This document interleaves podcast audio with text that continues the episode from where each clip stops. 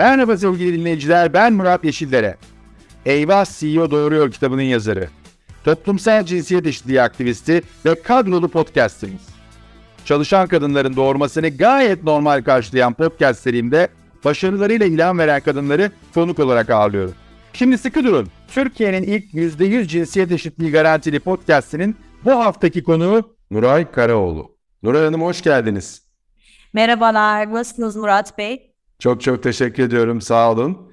Ee, Kader Kadın Adayları Destekleme Derneği Başkanı Nuray Karaoğlu ee, bu haftaki bölümümüzde konuğumuz. Ee, Kader toplumsal cinsiyet eşitliği noktasında en önemli dört alandan bir tanesi siyaset ve orada çok büyük bir misyon üstlendi. Ee, yıllardır da bu misyonu geliştirerek ileri doğru taşıyor. Ee, ve bugünkü aslında buluşmamız da e, enteresan bir tesadüf. E, Nuray Hanım'ın bir kez daha kader başkanı seçilmesiyle örtüştü. E, onun için de öncelikle tebrik ediyorum. Teşekkürler, sağ ol. E, bu çerçevede de aslında konuşacak çok konu var ama hazır güncelden başlayalım. E, bu yeni dönemde siz e, kapsamlı bir genel kurulu yaptınız. Yeni dönemle ilgili olarak da e, öngörülerinizi ve e, derneğin tabanının paylaşımlarını da duyma şansınız oldu. Bir taraftan da e, önümüzde 12 ay içinde yaklaşan bir seçim süreci var Türkiye açısından. Bu çerçevede yeni dönemde kaderde sizin öncelikli ajandanızda neler var? E, teşekkür ediyorum öncelikle. Bu arada e, tabii kader deyince akla ilk etapta seçimler geliyor e, ve e, ben genel başkan olduğumdan bu yana neredeyse hiç seçimsiz geçen bir zamanımız olmadı. Çünkü ülke sürekli gerek merkezi seçim gerek yerel seçim moduna giriyor. Şimdi de sizin de dediğiniz gibi ya işte erken dönem olursa Kasım ayı civarında ya da Haziran'da gelecek sene bir seçim bekliyoruz. Kader'in ana çalışma konusu karar alma mekanizmalarında kadın e, temsilinin arttırılması olduğu için e, yaklaşan seçimler e, Kader'in e, gerçekten e, çalışmalarını merkeze aldığı, bütün dikkatini oraya topladığı bir alan olacak. E, ne yapıyoruz, ne yapacağız? E, yaklaşık bir 6-7 ay kadar öncesinden zaten seçimi tarihi belli. E, kader olarak çalışmalarımıza başladık. İlk önce yönetim kurulumuz, daha sonra e, danışma kurulumuz ve şubelerden, e, temsilciliklerden e, katılımın sağlandığı bir e, toplantı yaptık. En son toplantımızda e, Bilgi Üniversitesi'nde akademisyenlerin ve kadın hareketinden e, hepimizin isimlerini bildiğimiz arkadaşlarımızın e, katılımıyla genişletilmiş bir toplantı yaptık. Niye hedefledik? E, kader yaklaşan e, seçimin ayak seslerini hepimiz duyuyoruz. Ne yapmalı, nasıl bir strateji izlemeli?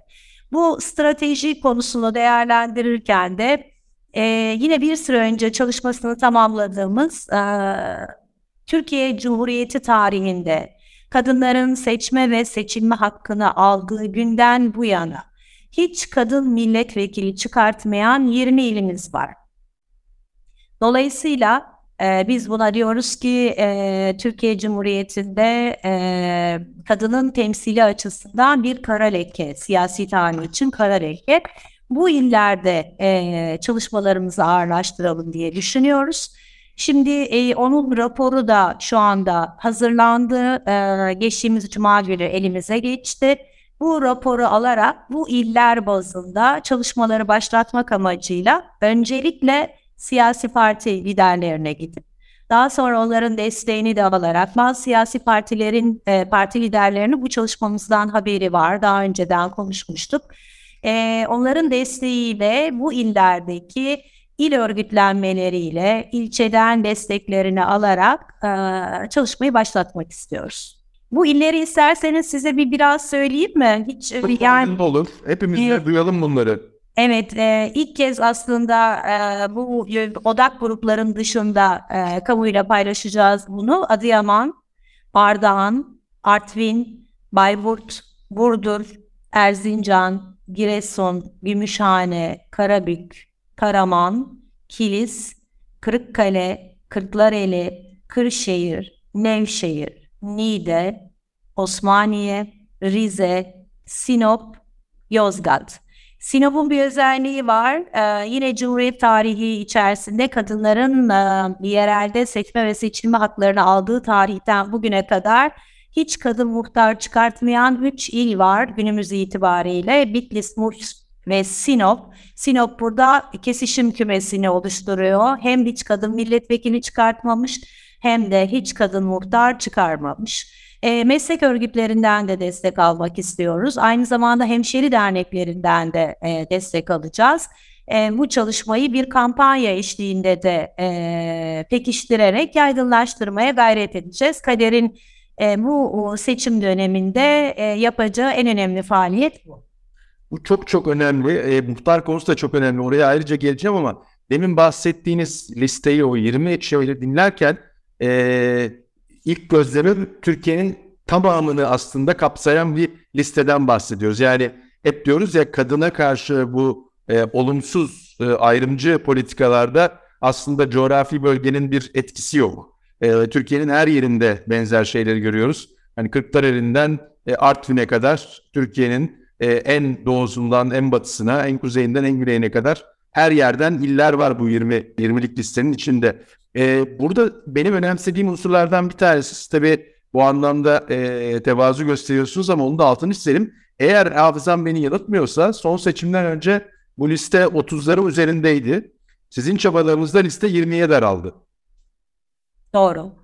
Doğru. Aslında e, şöyle söyleyeyim. Tabii Kader 25. yaşını e, geçtiğimiz Mart ayında e, kutladı. Dolayısıyla e, 1997'den beri bu çalışmalarımıza devam ediyoruz e, ve e, yine e, e, siyasi temsildeki grafiğe baktığımızda işte 1934'te e, 18 kadın milletvekilinin daha doğrusu seçme ve seçilme hakkını kadınlar kazandıktan sonra 35'te meclise giriyorlar 18 kadın milletvekili olarak. Oradan bugüne baktığımızda o gün yüzde dört buçuktu temsil oranı sonra 0.6'lara kadar düştü çok partili dönemde ve daha sonra bir daha hiç yüzde dördün üstüne çıkamadı. E, ve büyük bir kırılma yaşadı aslında kadın temsili Cumhuriyet tarihi boyunca ve kader e, kurulmadan önce 1995'teki meclis aritmetiği 2.14 ve 13 kadın milletvekiliydi. Kader kurulduktan sonra tekrar bu oran 99 seçiminde e, %4.2'ye çıktı ve 23 e, kadın milletvekiliyle işte bugün de zaten biliyorsunuz işte en son seçimde 2018 seçimlerinde 104 kadın milletvekili vardı. Şimdi tabii bu sayı düştü %17.4'tü o zaman şimdiki rakamda %17.2 güncel rakam mecliste. Evet iki tane nokta var. Benim hani gene bu sayılarla ilgili altını çizmek istediğim. Bir tanesi e, sizin e, benden çok daha iyi eminim ki bu anlamda kaydınız elinizde ama ben e, kendi kabaca hesabımı yaptığımda Türkiye'de yaklaşık 100 yıldır e, meclise yolladığımız bütün kadın milletvekillerini alt alta yazdığımızda sayı toplamına baktığımızda şu anda meclisteki 600 sandalyeyi dolduramıyoruz. Yani Hani hepsini ağırlık olarak o salonun içine getirdiğimizde boş koltuk kalıyor. E, bu hani başlı başına bir utanç vesilesi bence e, baktığımızda. Ama e, ikinci e, kritik noktadaki e, gene bu anlamda da e, üzerine e, gitmemiz gereken e, o yüz küsür, 102 dediniz değil mi? İlk evet, 2018. Evet, evet. 102 kadın milletvekili e, hani ucu ucuna bakıldığında meclisteki ikinci, üçüncü en büyük gruptan bahsediyoruz biz. Hani işin siyaset tarafını bir kenara bırakırsak. Bu da büyük bir güç aslında. Yani e, birazcık da onu konuşmayı istiyorum. Çünkü sizin e, beyanatlarınızda gördüğüm bir konu var. E, doğru e, kelimelerle ifade edebilirsem kadınlar kadınları artık seçtirmeli diyorsunuz. Çok doğru. Ee, şöyle söylüyoruz. Ee, zaten hani bütün e, eşit temsil konusuna değinildiğinde nüfusun yarısıyız diyoruz. Ee, dünyada da böyle, Türkiye'de de böyle. Ama e, ayrıca seçmen sayısının da %50.7'si kadınlar Türkiye'de. E, dolayısıyla bu çok önemli bir şey. %50'si bile olsa önemli ki yani biraz daha fazlayız erkek seçmen sayısına göre. Bu popülasyonu iyi değerlendirmek lazım. E, erkeklerden bir şey istemekten ziyade, onların kabulünü beklemekten ziyade kadınlar e, seçme güçlerini fark ederek sandığa gittiklerinde seçmen davranışını bu yönde e, belirlediklerinde aslında e, hakim olacaklar meseleye ve kadınlar kadınları seçtirecekler.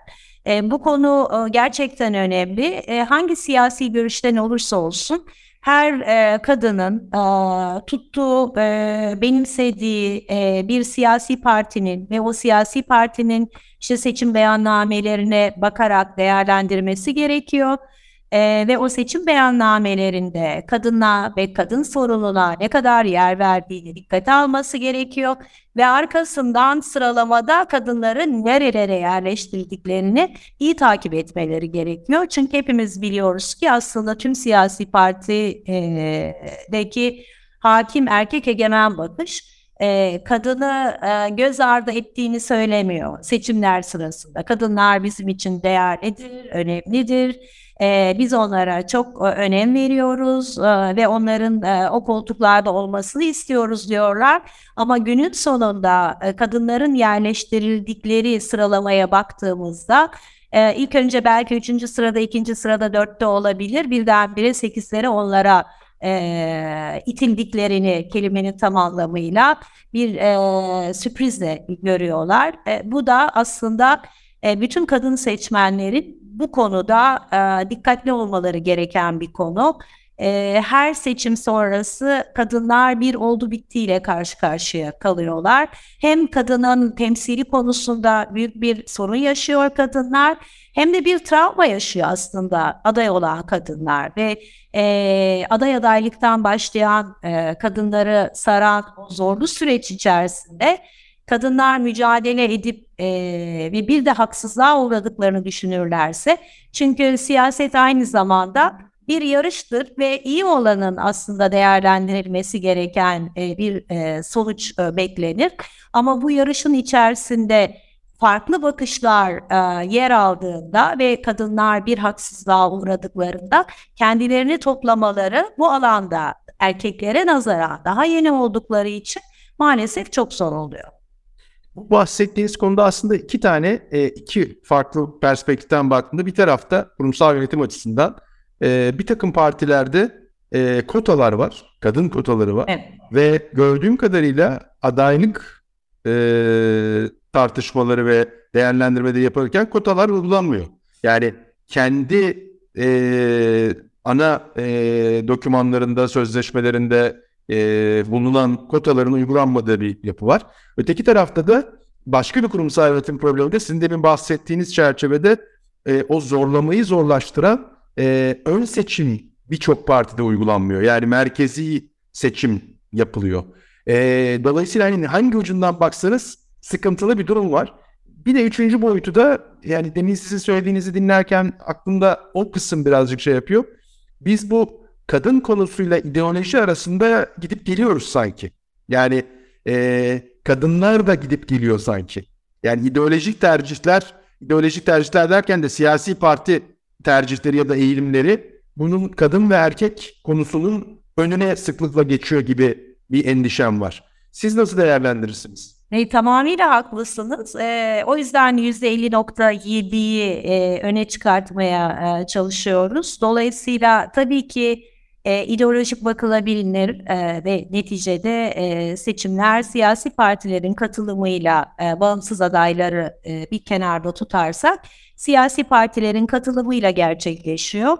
Dolayısıyla e, bu ideolojik bakış içerisinde e, kadını görmezden gelmemek gerekiyor. Çünkü kadının temsili bütünsel politikaların nasıl etkileyeceği, taleplerimizi siyasete nasıl tahvil edileceği konusuna bir cevap olacak. Ve bu mesele hepimizi ilgilendiriyor. Ee, biz bu konuyu değerlendirirken şunu da altını çiziyoruz her zaman. Ee, ayrımcı söylemlere tabii ki karşıyız. Yani kadınlar işte daha iyi çalışırlar, daha namusludurlar, daha dikkatlidirler, daha daha daha. Hayır, meseleye buradan bakmak doğru değil.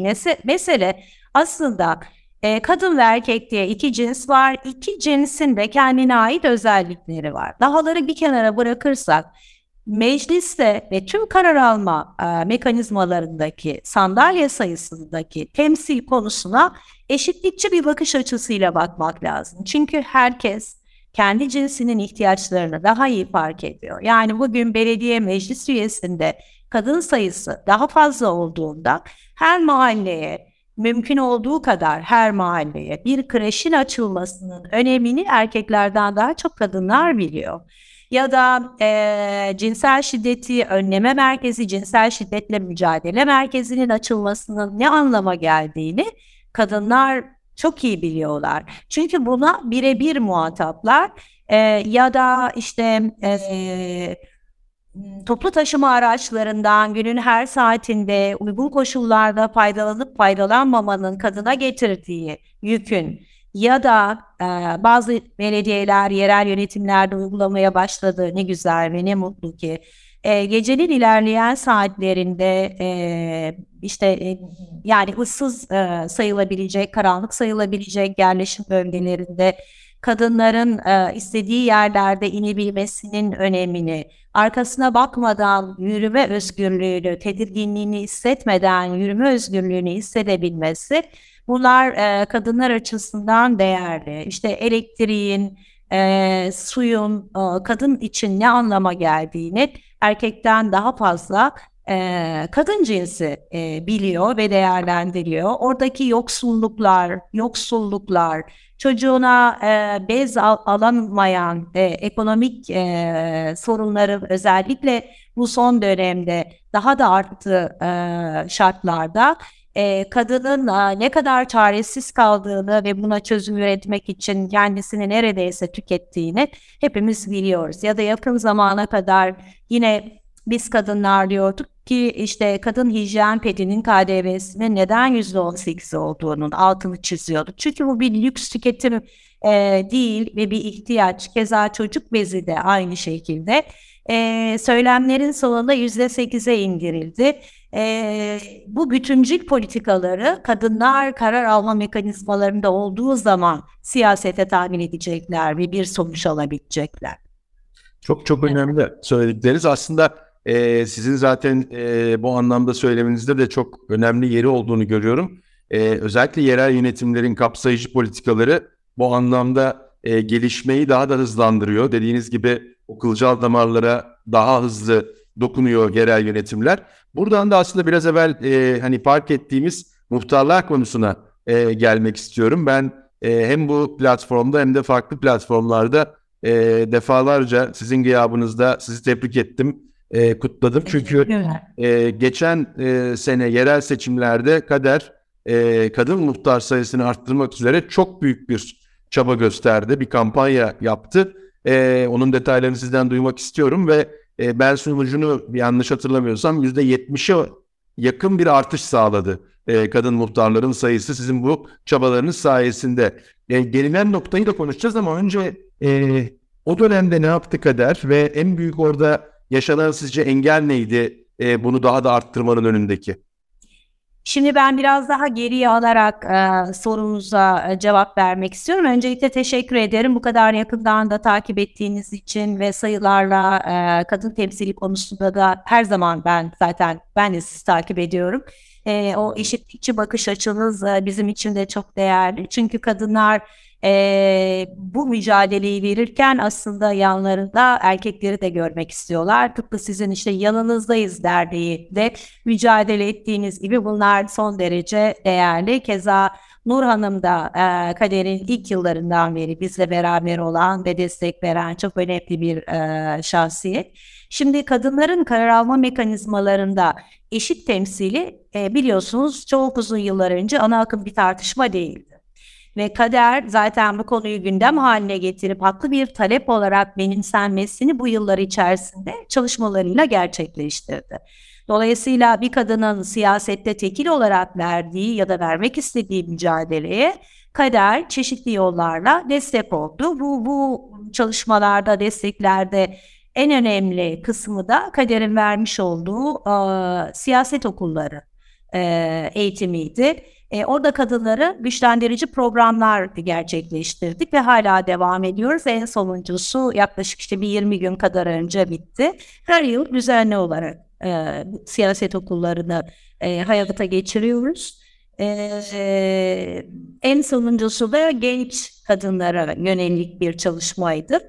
Biz muhtemelen konusunu ele almak istediğimizde E, 50.200 küsür muhtarla Türkiye'de işte 674 tane kadın muhtar yerde o e, muhtarlarda, yerel yönetimlerde, yerel seçimler sırasında kadın muhtar sayısını arttırmaya yönelik bir çalışma yapalım dediğimizde e, bize e, şöyle diyenler oldu. Yani yapmayın lütfen. Yani siz işte e, mecliste kadın sayısını arttırmaya yönelik çalışmalar yapıyorsunuz ve bu da çok değerli. Şimdi niye muhtarlar? Nereden çıktı?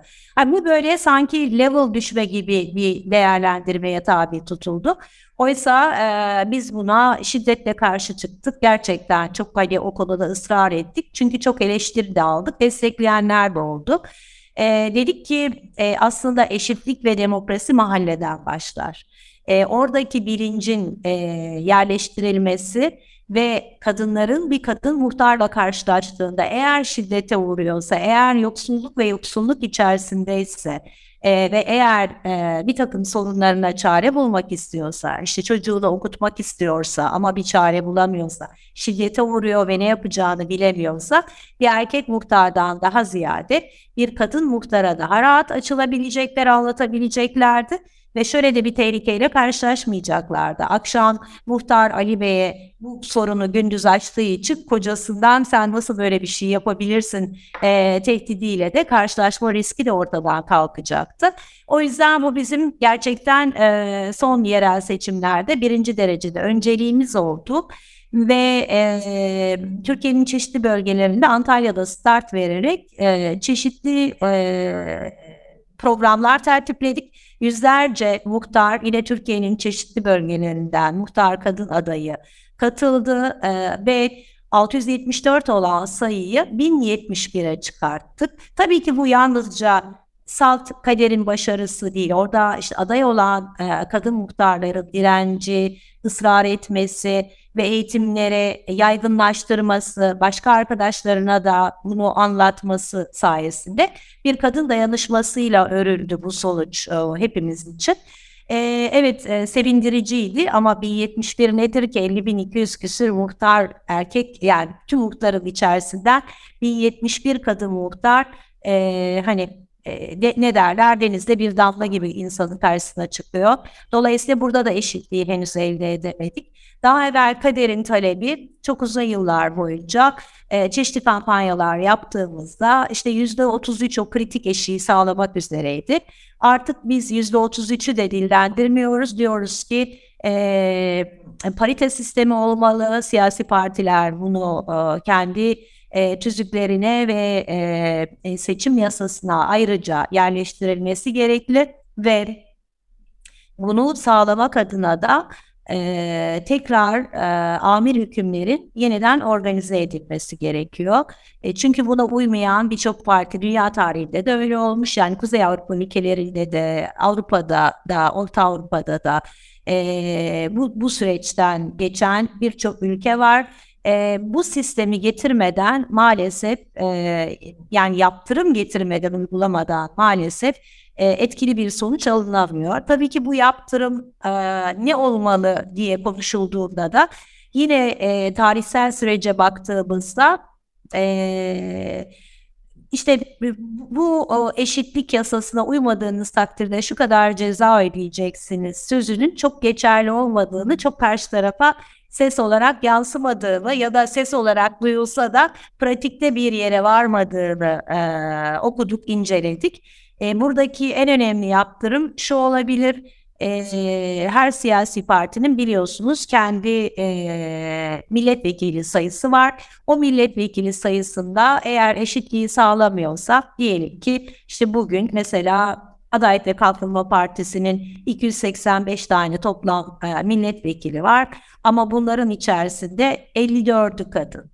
E, ama bu 285'te diyebilseydik ki 142'si e, 143'ü kadın olacak diyebilseydik ve buna uyulmadığı takdirde de 54 milletvekili kadın olarak mı yerleştirilmiş o koltuklara? Aradaki farkın o koltukların boş kalması üzerine gerçekleştirilmesi olabilseydi bu ciddi bir yaptırım olurdu. E, bunlar olmadan maalesef eşitlikçi politikalara ulaşmak pek mümkün olmayacak. Birçok seste işte neden böyle bir pozitif ayrımcılık e, tanımlaması altında kadınları farklı bir e, yere koyuyorsunuz diye itiraz ediyorlar ama sıfır noktasından başlamadı kadınlar. Yani aynı anda bu alanda mücadelemiz başlamadı. Erkeklerin çok önceden, yüzyıllar öncesine dayanan eski Yunan'dan beri e, pratikleri çok gelişmiş. E, dolayısıyla bu eşitliği bu kadar yüzyıldır sağlayamadıysak demek ki artık farklı şeyler yapılmalı ve farklı önlemler alınmalı. E, çok önemli. Siz nezaketle tabii pozitif ayrımcılık olarak dile getirdiniz ama ben e, doğrudan ayrımcılık yapılması gerektiğini altını çiziyorum. E, çünkü sizin söylediğiniz sebebi normalleşmeyi sağlamak için başka bir yol yok. E, hani ben iş dünyasından örnekle belki pekiştirmeye çalışayım. E, yönetim kurulunda e, anlamlı bir kadın temsilini sağlayan ülkelere baktığınızda bunu kota olmadan başarabilen neredeyse örnek yok e, o kotalarla normalleşme sağlanıyor. Sağlandıktan sonra da daha da ileriye gittiğini de görüyoruz. E, yani onun için de ayrımcılık bence de şart. E, o bahsettiğiniz nokta e, çok çok önemli. E, tabii hani çok zor e, bunun şu anki Türkiye'deki siyasi ortamda e, düşünülebilmesi, konuşulabilmesi dahi ama e, bence de e, biz belki burada e, şeyi ben siz benden 10 kat daha fazla belki 100 kat daha fazla karşılaşıyorsunuzdur. Ben kendi küçük dünyamda e, bu konuda şeyler paylaştığımda söylediğimde ya dünyada bu kadar sorun var sen neyle uğraşıyorsun diye eleştiri alıyorum. Halbuki aslında dünyada bu kadar sorun olmasının sebebi bunu çözememiş olmamız. E, yani onu anlayabilsek, onun farkındalığına varsak çok farklı olacak. E, bir geri dönüp e, kişisel merakımı da bu anlamda gidermek adına bu muhtar konusunda e, yeterli sayıda aday olmaması mı önemli e, engellerden bir tanesi yoksa aday var ama e, teveccüh mü almıyorlar seçmen gözünde? Şimdi aslında ikisi birlikte ama şu anda e, e, geçtikçe yani gün geçtikçe kadınların e, bu konuda cesareti daha fazlalaştı ve fazlalaşıyor. Çünkü yapabileceklerini gördüler kadınlar e, ve muhtarlık e, ayrıca gerçekten çok hani patriarkanın kök saldığı bir alan ve öyle bir şey ki babadan oğula geçen muhtarlıklar var. Çok uzun yıllardan beri 7-8 dönemdir, 5 dönemdir babadan oğula baba vefat ediyor ya da işte yaşlanıyor oğluna bırakıyor. Çünkü o mahalleli diyor ki ya da o köyden e, işte hani biz tanıyoruz e, muhtarımızı ve memnunuz o işi biliyor. E, başkasını da e, istemiyoruz ve düşünmüyoruz diye tamamen gelenekselci bir yapıdan bakıyorlar. Bu konuda aslında bir kadının başarılı olabileceğini değerlendirmemişler ve pek de değerlendirmeyi almak istemiyorlar. Ama yapılan araştırmalarda şu gözüküyor ki e, kadın muhtar bir mahallede seçildikten sonra arka arkaya seçilme oranı da yükseliyor. Yani bugün Ankara'da bir muhtar kadın var işte zannediyorum 5. dönemi içerisinde. Yani bir kadın muhtar göreve geldiğinde yarattığı farklılıklar da gözüküyor. O, o yüzden e, kadınların e, hakim e, egemen düşünce e, o patriarka ile mücadelesi zorlayıcı şüphesiz. Ama bunu ben de yapabilirim fikrine sahip olabilmesi de e, ve onun cesaretlendirilmesi de önemliydi. Bu gittikçe sayı artıyor, bu sayı artıyor. Ayrıca e, sistemsel bir takım sıkıntılar da var.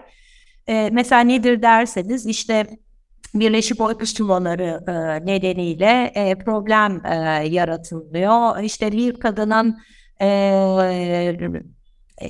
muhtarlığa aday olurken biliyorsunuz işte bir gün önceden de adaylığınızı koyabilirsiniz ve bir e, pusula bastırmanız gerekiyor. O pusulada işte adınız soyadınız yazılı. Gerekli koşulları da sağlıyorsanız kabine, oy kabinine e, giren kişi e, bakıyor. E, daha önce tanımasa bile hani şöyle bir bakıp kendi mahallesiyle ilgili karar verebilir orada. E, ama e, kabine girenlerin aslında bazıları e, oradaki adayların hepsinin e, pusulalarını göremeyebiliyorlar. Çünkü bunlar seçim hileleri olarak adlandırılıyor. Biri kabine girdikten sonra oradaki X kişiye ait ya da kişilere ait e, pusulaları toplayabiliyorlar. E, tıpkı genel seçimlerde olduğu gibi e, e, sandığın güvenliğinin sağlanması aynı zamanda muhtarlıklar için, muhtar seçimleri için de çok önemli. Kadınlar bunları bilmiyorlardı ve zaman içerisinde bunlarla mücadele etme pratiklerini edindiler. Son yıllarda biz mesela en son yapmış olduğumuz siyaset okulunda oy vericisinden de bir misafir davet ettik ve e, Ahu Hanım gelip seçim güvenliğinin sağlanmasının için neden önemli olduğunu ve bunun sağlanması için neler yapılması gerektiğini anlattı. Aynı şekilde e, muhtarlık seçimlerinde de e, kadınların e, e, orada adaylığının devam edebilmesi, orada oy pusulalarının olmasına bağlı. E, bu yüzden birçok engeli var e, her olayda olduğu gibi. E, bunu da kadınlar aslında öğreniyor zaman içerisinde. Biz de bu pratikleri daha çabuk edinebilsinler diye e, siyaset okullarımızda hem teorik e, eğitimler verirken Aynı zamanda da e, deneyimsel yaklaşımları da e, içeriyor o, okulumuzdaki dersler. Mesela bir kadın milletvekili, kadın belediye başkanı e, ya da daha önce işte bakanlık yapmış e, bir kadın ya da e, e, STK'lar içerisinde hak temelli çalışan kadın örgütlerinden e, temsilcilerin katıldığı e, deneyimsel paylaşımların yapıldığı günlerimiz oluyor. Ve orada o kadınlar aslında muhtar da tabii ki yerel seçimlerse belediye meclis üyesi muhtar kadınlar da oluyor. E, orada o kadınlar başta karşılaştığı sorunların e, yalnızca kendisine ait olmadığını da anlıyor. E, ve buradan bir e, rahatlama yaşıyor. Mesela ben hiç unutmuyorum e, bir, bir kadın aday demişti ki e, kızı tarafından nasıl eleştirildiğini anlattı. Üstelik kızı evlenmek üzere kızı. Anne ben evleneceğim 20 gün kaldı evliliğime sen hala daha seçim derdiyle uğraşıyorsun.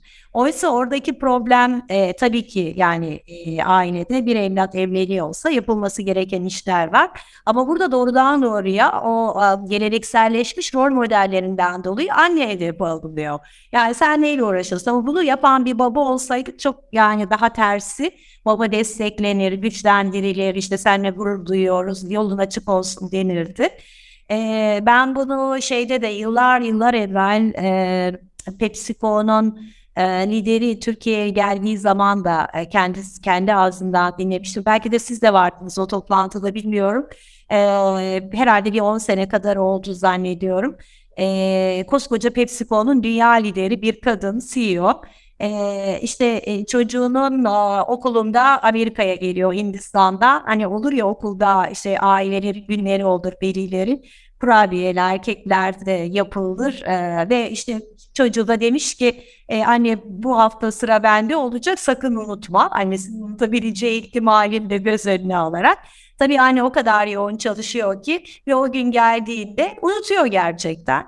Ee, ve işte kızla telefon açıyor anne beni rezil ediyorsun. Yok hala daha gelmedin nerede? Yapmadık mı? Etmedik. Ve bunun aslında hazır da alınmaması gerekiyor. Oradaki e, pratikler böyle. E, yani evli kadın bir fiil mutfağa girecek ve onu yapacak zaman nasıl yaratacaksa. E, ve tabii oradaki sıkışmışlığını o sorunu nasıl çözdüğünü e, ve kendisinin evde yapmış olduğu izlenimini vererek çok yakından tanıdığı bir işletmeye başvurup onu paketlettirip okula götürdüğünü bizzat kendisini. Şimdi bütün bunlar e, aslında kadınların e, dışarıda mücadele ederken geleneksel e, rollerden dolayı da içeride de yani kendi ailesinin içinde de yakın çevresi içinde de e, ciddi baskılar altında olduğunu ve bu konuda da her zaman aslında aşılamayan bir e, pratikle de karşı karşıya olduklarını anlatıyorlar. Mesela yine en son e, siyaset okulumuz için Finlandiya'dan yanlış hatırlamıyorsam kadın siyasetçiler gelmişti. Orada e, milletvekili kadınlar şunu söylemişlerdi. E, hani siyasete atılmak istiyorsunuz. İşte önce bakıyorlar size bekar mısınız, evli misiniz, medeni durumunuz nedir? Bekarsanız soruyorlar, hmm, niye evlenmedin hala da? Ee, evliyseniz soruyorlar, niye evlisin, işte çocuğu yok. Çocuğunuz var ve evlisiniz, çocuğun var, kocan var, siyasette işinle yani evinle uğraşmıyorsun, çocuğuna bakmıyorsun. O kadar sıkıştırılmış rollerle karşı karşıya ki kadınlar. Kazanmak mümkün değil. E, evet yani siz bunu o, yani iş dünyasında yönetimde kadın değil mi? Derneği de var siz de oradasınız. Yönetim kurullarında kadın. İşte o hep can tavan sendromundan bahsederiz ya. Doğru. Yani büyük bir sıkışmışlık yaşıyor kadınlar. Bütün bunları nasıl hepsini birden halledecekler? Biz de neticede bir insanız erkekler gibi. Öyle süper güçlere sahip değiliz. Biz de yoruluyoruz. Bizim de uykumuz geliyor. Bizim de bir enerji sınırımız var. Ya da bizim de yapmak istediklerimiz var. Ülkemize ait, dünyaya ait e, çevremize ait bu idealleri gerçekleştirmek için aldığımız kararlara saygı duyulmasını bekliyoruz. Bunlar zaten hepimizin bildiği geleneksel problemler ama hani bir erkek e, bir ya da ikisiyle tabii ki onların da sorunları var. Bir erkek e, de siyasete atılmaya karar verdiğinde e, birçok engeller ve problemlerle karşı karşıya kalıyor. Çünkü siyasetin e, sistematiği böyle. E, ama kadın erkeğe nazaran belki de 10 kat daha fazla problemle karşı karşıya. Ne giydiğinden tutun, sürdüğü ruja kadar, giydiği ceketin rengine kadar, eteğinin boyuna, pantolon dar mıydı, bol muydu, e, ya da işte e, meclise girerken e, ceketi uzun kollu muydu, kısa kollu muydu, e, bir gün e, bir e, milletvekili, kadın milletvekiliyle siyaset okulumuzla e, konuşurken şöyle anlatmıştı. Meclise girdim dedi. Böyle sıralardan e, geçiyorum ve kendi grubumuzun olduğu yere doğru yürüyeceğim. Ve korkunç bir tepki var, vurdanma var ve bir protesto sesleri yükseliyor. Ne oluyor dedim ama meseleyi de çok anlayamadım. E, yerime geldiğimde, bizim bölüme geldiğimde e, arkadaşlarım dedi ki fark etmiyor musun? Sana söyleniyorlar dedi diyor. Dedim ki diyor ne yaptım ben daha içeriye yeni girdim ne oldu? Ee, şeymiş efendim mesele e, ceketinin kolu trokar deriz biz kadınlar yani dirsekten birazcık yukarıda hani şey değil kolunun tamamını kapatmıyor. Ve nasıl böyle meclise girebilirmiş? Nerelerdeyiz bakar mısınız? Yani gerçekten e, bu zihniyet e, işte o bunu söyleyen kişiler bence buradan meseleyi ele almalı.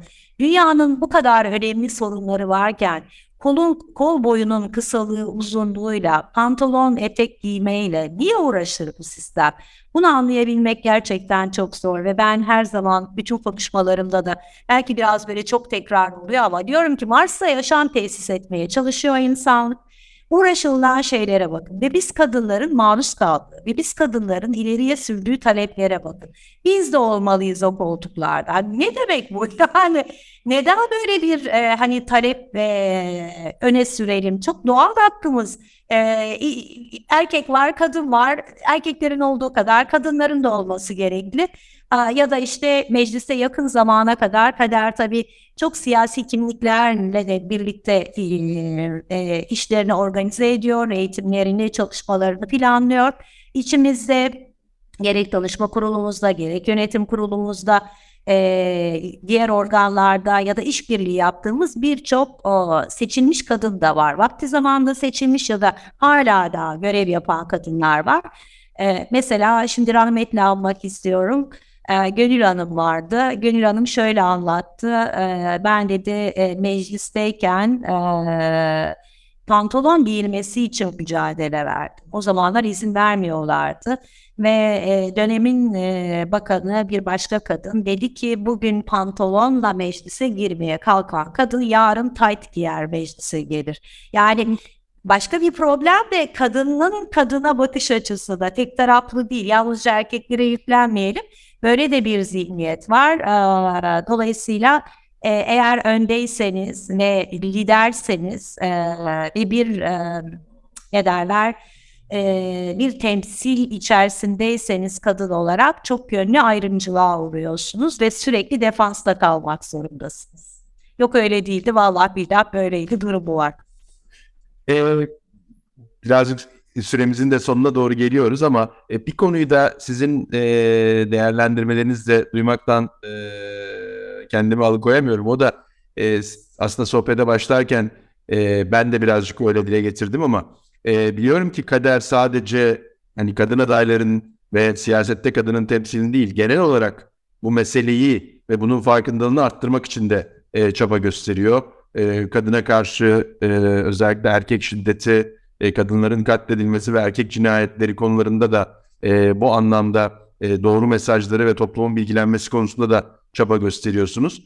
E, ben bu hani toplumsal cinsiyet eşitliğinin genel parçaları içinde birbiriyle e, bağlantılı olduğu düşüncesi içindeyim ama e, sizin bu anlamda biraz evvel e, sohbete başlarken bahsettiğiniz kaderin önümüzdeki dönemiyle ilgili olarak önceliklerinizde bununla ilgili farklı bir yol haritası var mıdır yoksa e, daha ziyade gündemde bu konuyu e, bu konunun bayraktarlığını üstlenmek midir sizin kendinize biçtiğiniz misyon? Aslında toplumsal cinsiyet eşitliğinin ana akımlaştırılması konusu önemli bir konu ve her sizin de daha önce belirttiğiniz gibi konuşmamızda her şeyin temelinde yatıyor. Ve e, biz bunu gerek iş dünyasında gerek de e, siyasi mekanizmalarda e, ve eğitimde e, ön plana çıkartılması için çalışmalar yapıyoruz. E, fakat son zamanlarda biliyorsunuz toplumsal cinsiyet eşitliği kelimesi e, yasaklı bir kelime haline geldi neredeyse. Yani bir proje yazarken bile toplumsal cinsiyet eşitliği değil kadın erkek eşitliği diye bakıyorsunuz. E, öyle baktırılıyor e, projelerinize ya da çalışmalarınıza. E, ve toplumsal cinsiyet eşitliği cümlesini gören karşınızdaki e, karar verici olan kişi tarafından da aman bu konulara girmeyelim bunlar sıkıntılı alanlar diyorlar. Ee, ama kadın... Bir taraftan da kadın erkek eşitliği dediğinizde de bu sefer kadın erkek eşit değil. Nereden çıkarıyorsunuz diye başka bir tartışma başlıyor. Tabii yani... ben Evet, e, çünkü hep e, bu sivil e, alanın e, sürekli daraltıldığı bir dönemdeyiz. Hani öyle de oluyor, böyle de oluyor. İşte adalet deniliyor. Çok çe- çeşitli tanımlamalar içerisine konuluyor. İşte İstanbul Sözleşmesi'nden çıkılmasıyla ilgili bütün kadın hareketiyle birlikte e, sivil toplum kuruluşunun temsilcileri, gönüllü arkadaşlarımızla birlikte hareket ettik. Bu konuda neler yapabiliriz toplantısını e, gerçekleştirdik çok çabuk aksiyon aldı kader bununla ilgili. Anayasa profesörlerinin topladığı ve e, bu konuyla ilgilenen e, birçok kişinin katıldığı geniş katılımlı bir toplantı Zoom üzerinden gerçekleştirdik. Toplumsal cinsiyet eşitliği olmadan zaten meselelere, bugün altını çizdiğimiz ve konuştuğumuz sorunlara çare bulmamız maalesef mümkün değil. Bütün çalışmalarımızın temelinde bu var.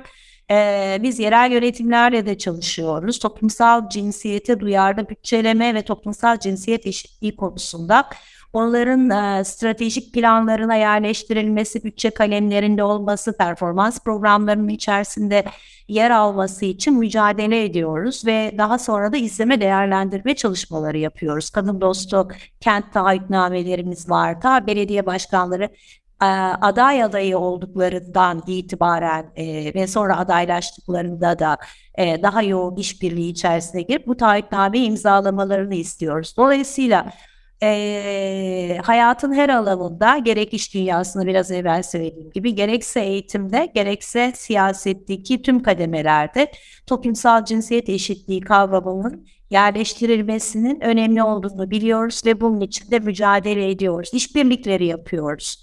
Çünkü e, bu alanda mücadele eden de çok fazla arkadaşımız var. E, eğitimler veren e, kişiler var. Onlarla birlikte e, çalışmalarımızı sürdürüyoruz. Yayınlar çıkartıyoruz. Kader'in açık kaynak birçok yayını vardır. E, mesela son e, iki buçuk yıl içerisinde beş tane yayınımız e, gerçekleştirildi. Onların arasında mutlaka toplumsal cinsiyet eşitliği olmazsa olmazsınız. Nuray Hanım harikasınız. Nuray Karaoğlu iyi ki varsınız ve umut ediyorum önümüzdeki yaklaşan seçimlerde makus kalemimizi kıracağız e, ve e, daha dengeli bir e, temsili e, mecliste sağlayacağız. Sizin çabalarınız sayesinde çok teşekkürler bugün bizimle burada olduğunuz için. Ee, ben teşekkür ediyorum. Aslında bu mücadeleyi hep birlikte gerçekleştiriyoruz. Sizin gibi düşünen erkekler de biraz evvel söylediğim gibi gerçekten e, bu mücadeleye önemli bir katkı sunuyorlar. Ee, zor bir yolculuk maalesef Türkiye'de çok yavaş ilerleyen e, bir e, sorun. Ama bunun insan hakları meselesi olduğunun altını çiziyoruz. Kadın sorunu değil aslında insan hakları sorunu bu. E, böyle bakılmasına gayret gösteriyoruz. E, kadın hareketi olarak aslında bir e, karanlık başlangıçtan geçen bir tünelin içerisinde olduğumuzda ama o tünelin sonunun ışıkla dolu olduğunu biz biliyoruz. Ve Türkiye'de özellikle Türkiye'de e, en önemli muhalefetin kadınlar tarafından yapıldığını ve sonuç alındığını bu muhalefetin e, sonuç aldığını da biliyoruz. O yüzden umudumuz her zaman var e, ve umudumuzla sürdürüyoruz. E, ama biz kadınlar olarak daha dirençli olmalıyız, taleplerimizi daha açık ortaya koymalıyız ve kadınlar kadınları desteklemeyi bilmeliler. E, ve diyoruz ki e, kadın yoksa demokrasi yok, kadın yoksa eşitlik yok, kadın yoksa adalet yok diyoruz. Harika. Çok çok teşekkürler. Sağ olun bu fırsatı verdiğiniz için. Başarılar diliyorum size de. Hoşçakalın. Eyvah CEO Doğru Yolda bu hafta konuğumuz Nuray Karaoğlu oldu. Önümüzdeki hafta farklı bir kadın liderle tekrar karşınızda olmak dileğiyle.